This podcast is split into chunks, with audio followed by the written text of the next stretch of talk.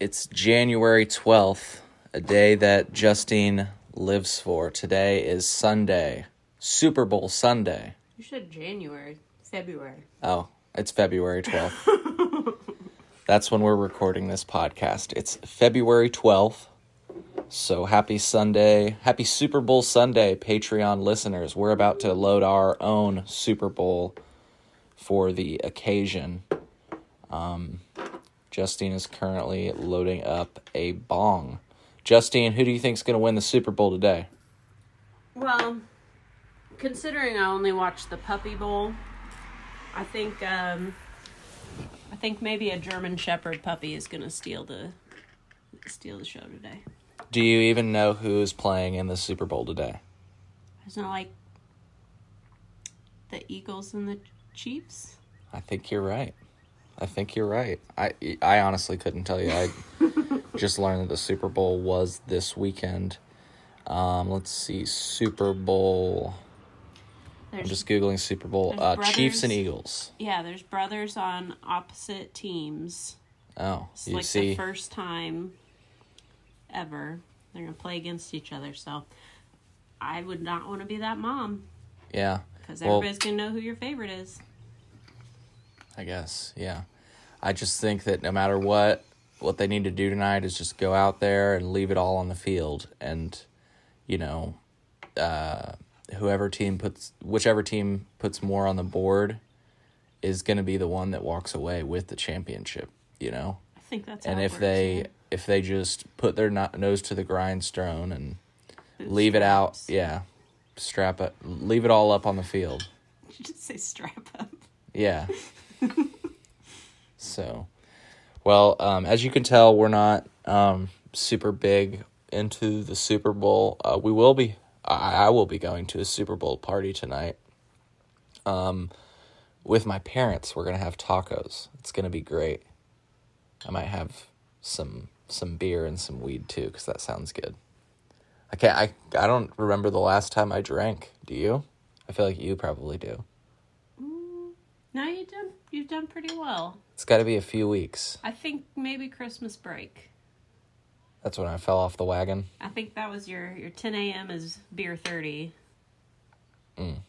Yeah, no. Oh, yeah. So I went. I took a long break. I was off for at least was it it three two weeks? weeks? Three I think it was yeah. three weeks. I just didn't do much of anything, and and on a few of those days, I decided that it was, you know, it felt it felt right to to just crack a beer at like ten o'clock in the morning. You know, and that's just you know. I guess we've never really shared that information. We mostly talk about uh, different drugs that we used that we use. We don't talk about uh, alcohol. Some people that may, um, some people may know if they've been listening to the podcast for quite a while that you are a recovering alcoholic. I am.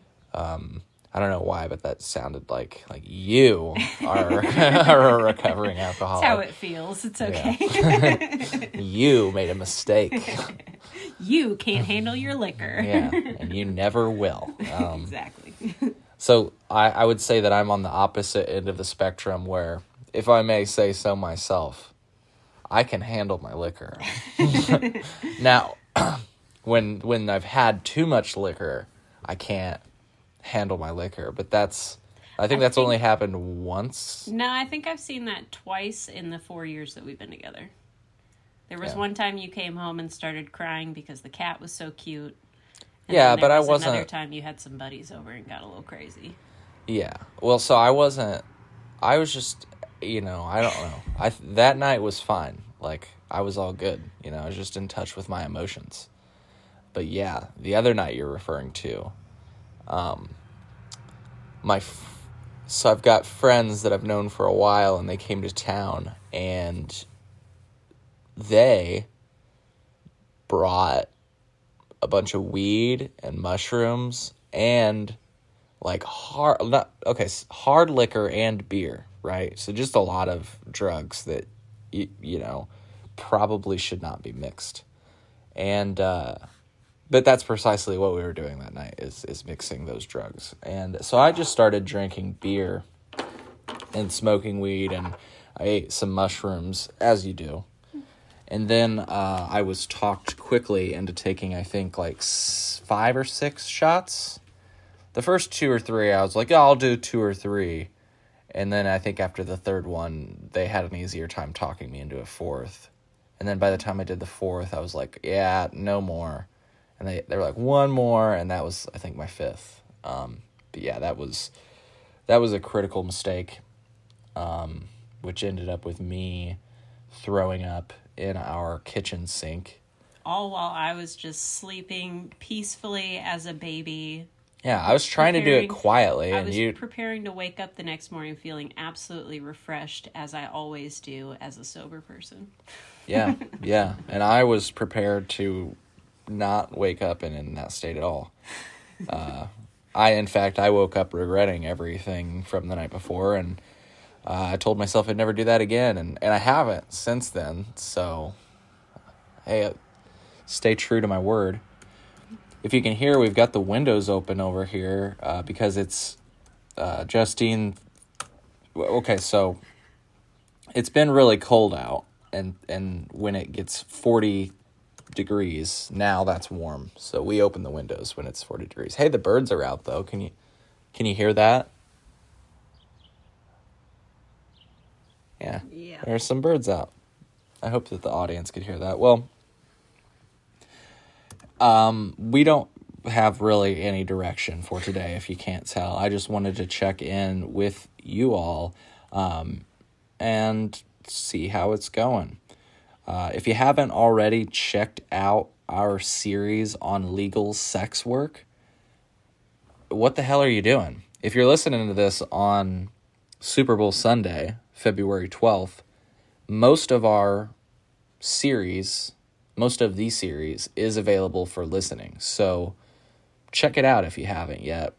Um, if you're looking for an easy way to get there, there are filters on our Patreon.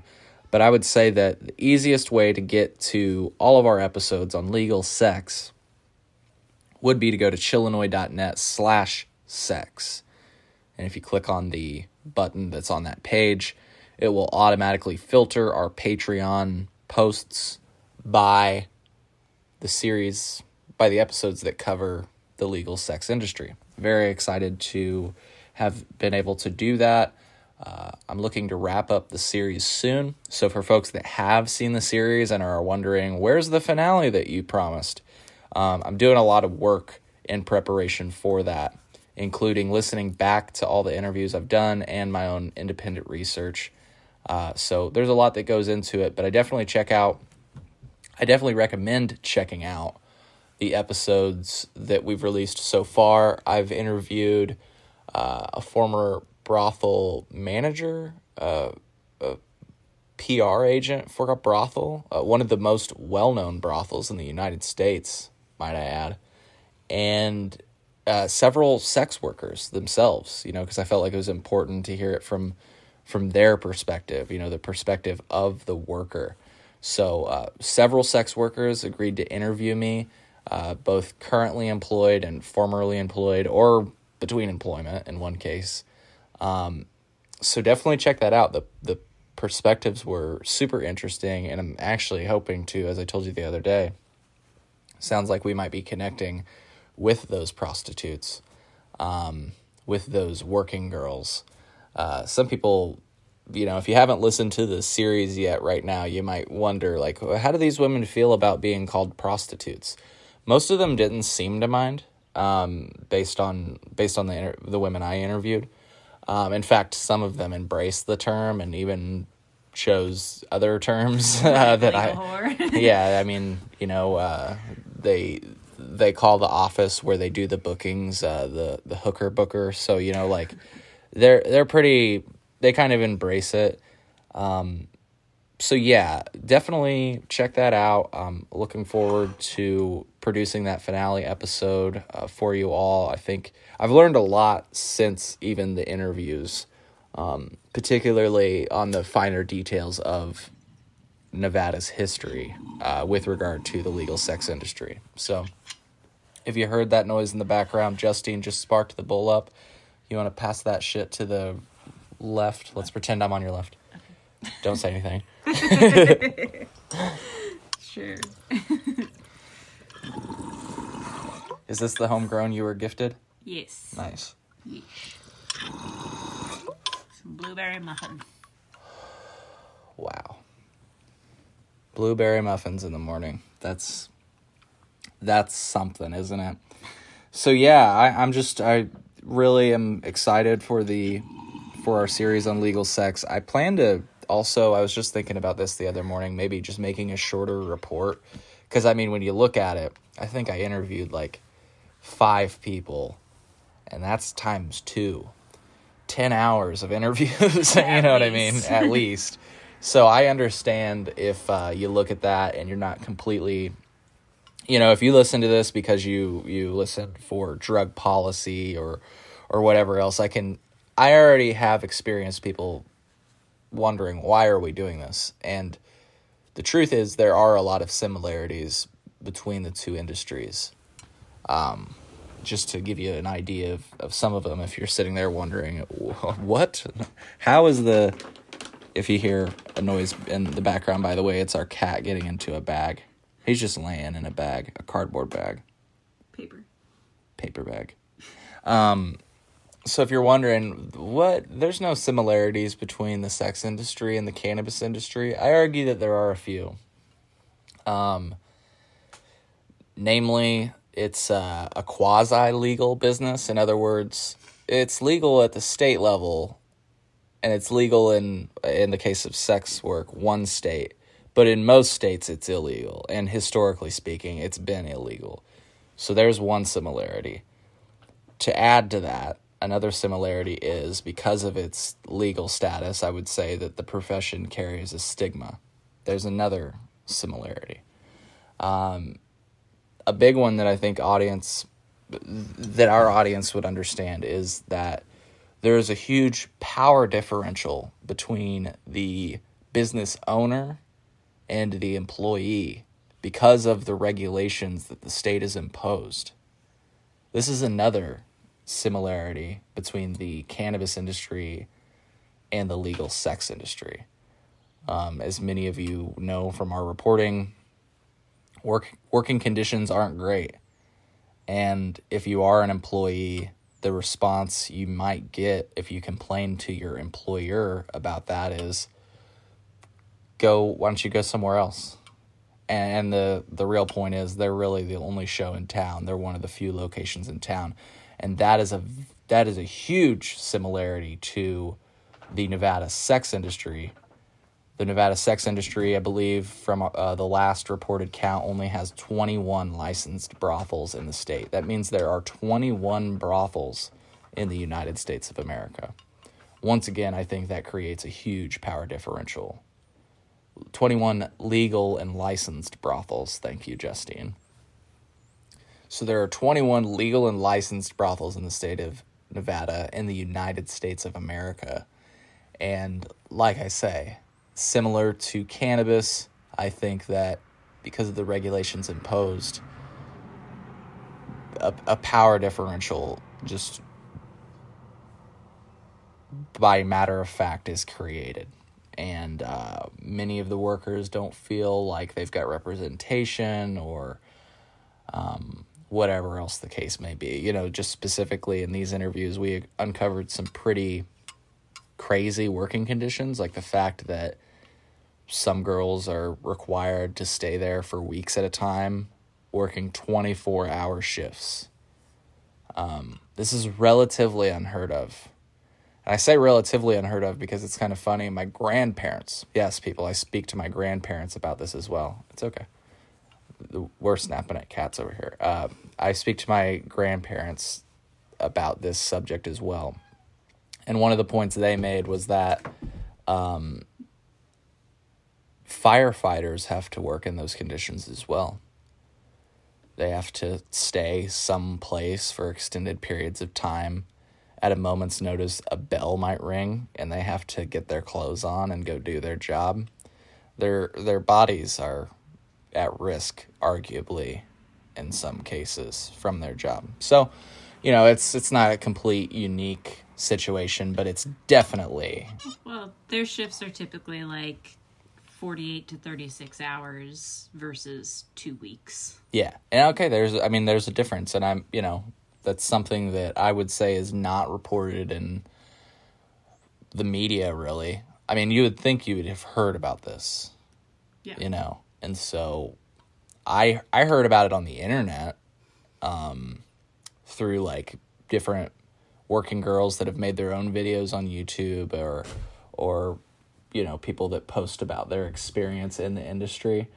Um, but i've never really heard it on like a mass media journalism report that these are actually the conditions. So to, to talk to people that are in it and to hear that these are in fact the conditions in which like this is actually what happens in this industry is pretty crazy so i digress i could talk about this all day long that's why i put in almost I mean, I don't even know how much time I've actually put into this subject. I was about to say like 10 hours, but that's just in interviews alone.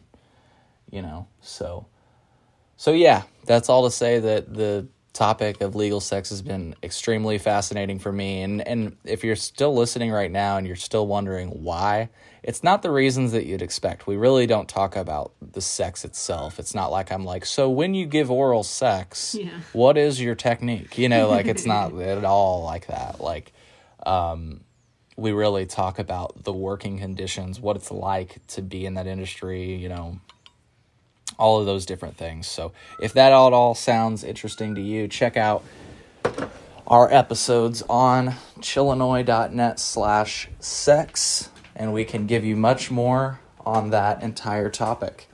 So I think I'm going to wrap up this show. I hope you found, I hope that we kept you a bit interested uh, on your Super Bowl Sunday. I hope you enjoy your Super Bowl Sunday. I'm curious how you spend your Super Bowl Sunday. We spend it getting high and eating food and not watching the Super Bowl. So, Just the commercials.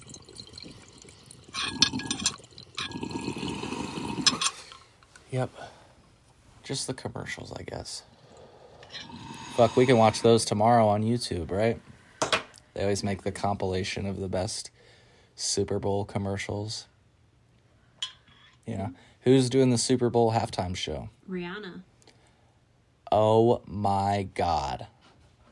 Before I leave, I'm going to have to grab my umbrella. Ella.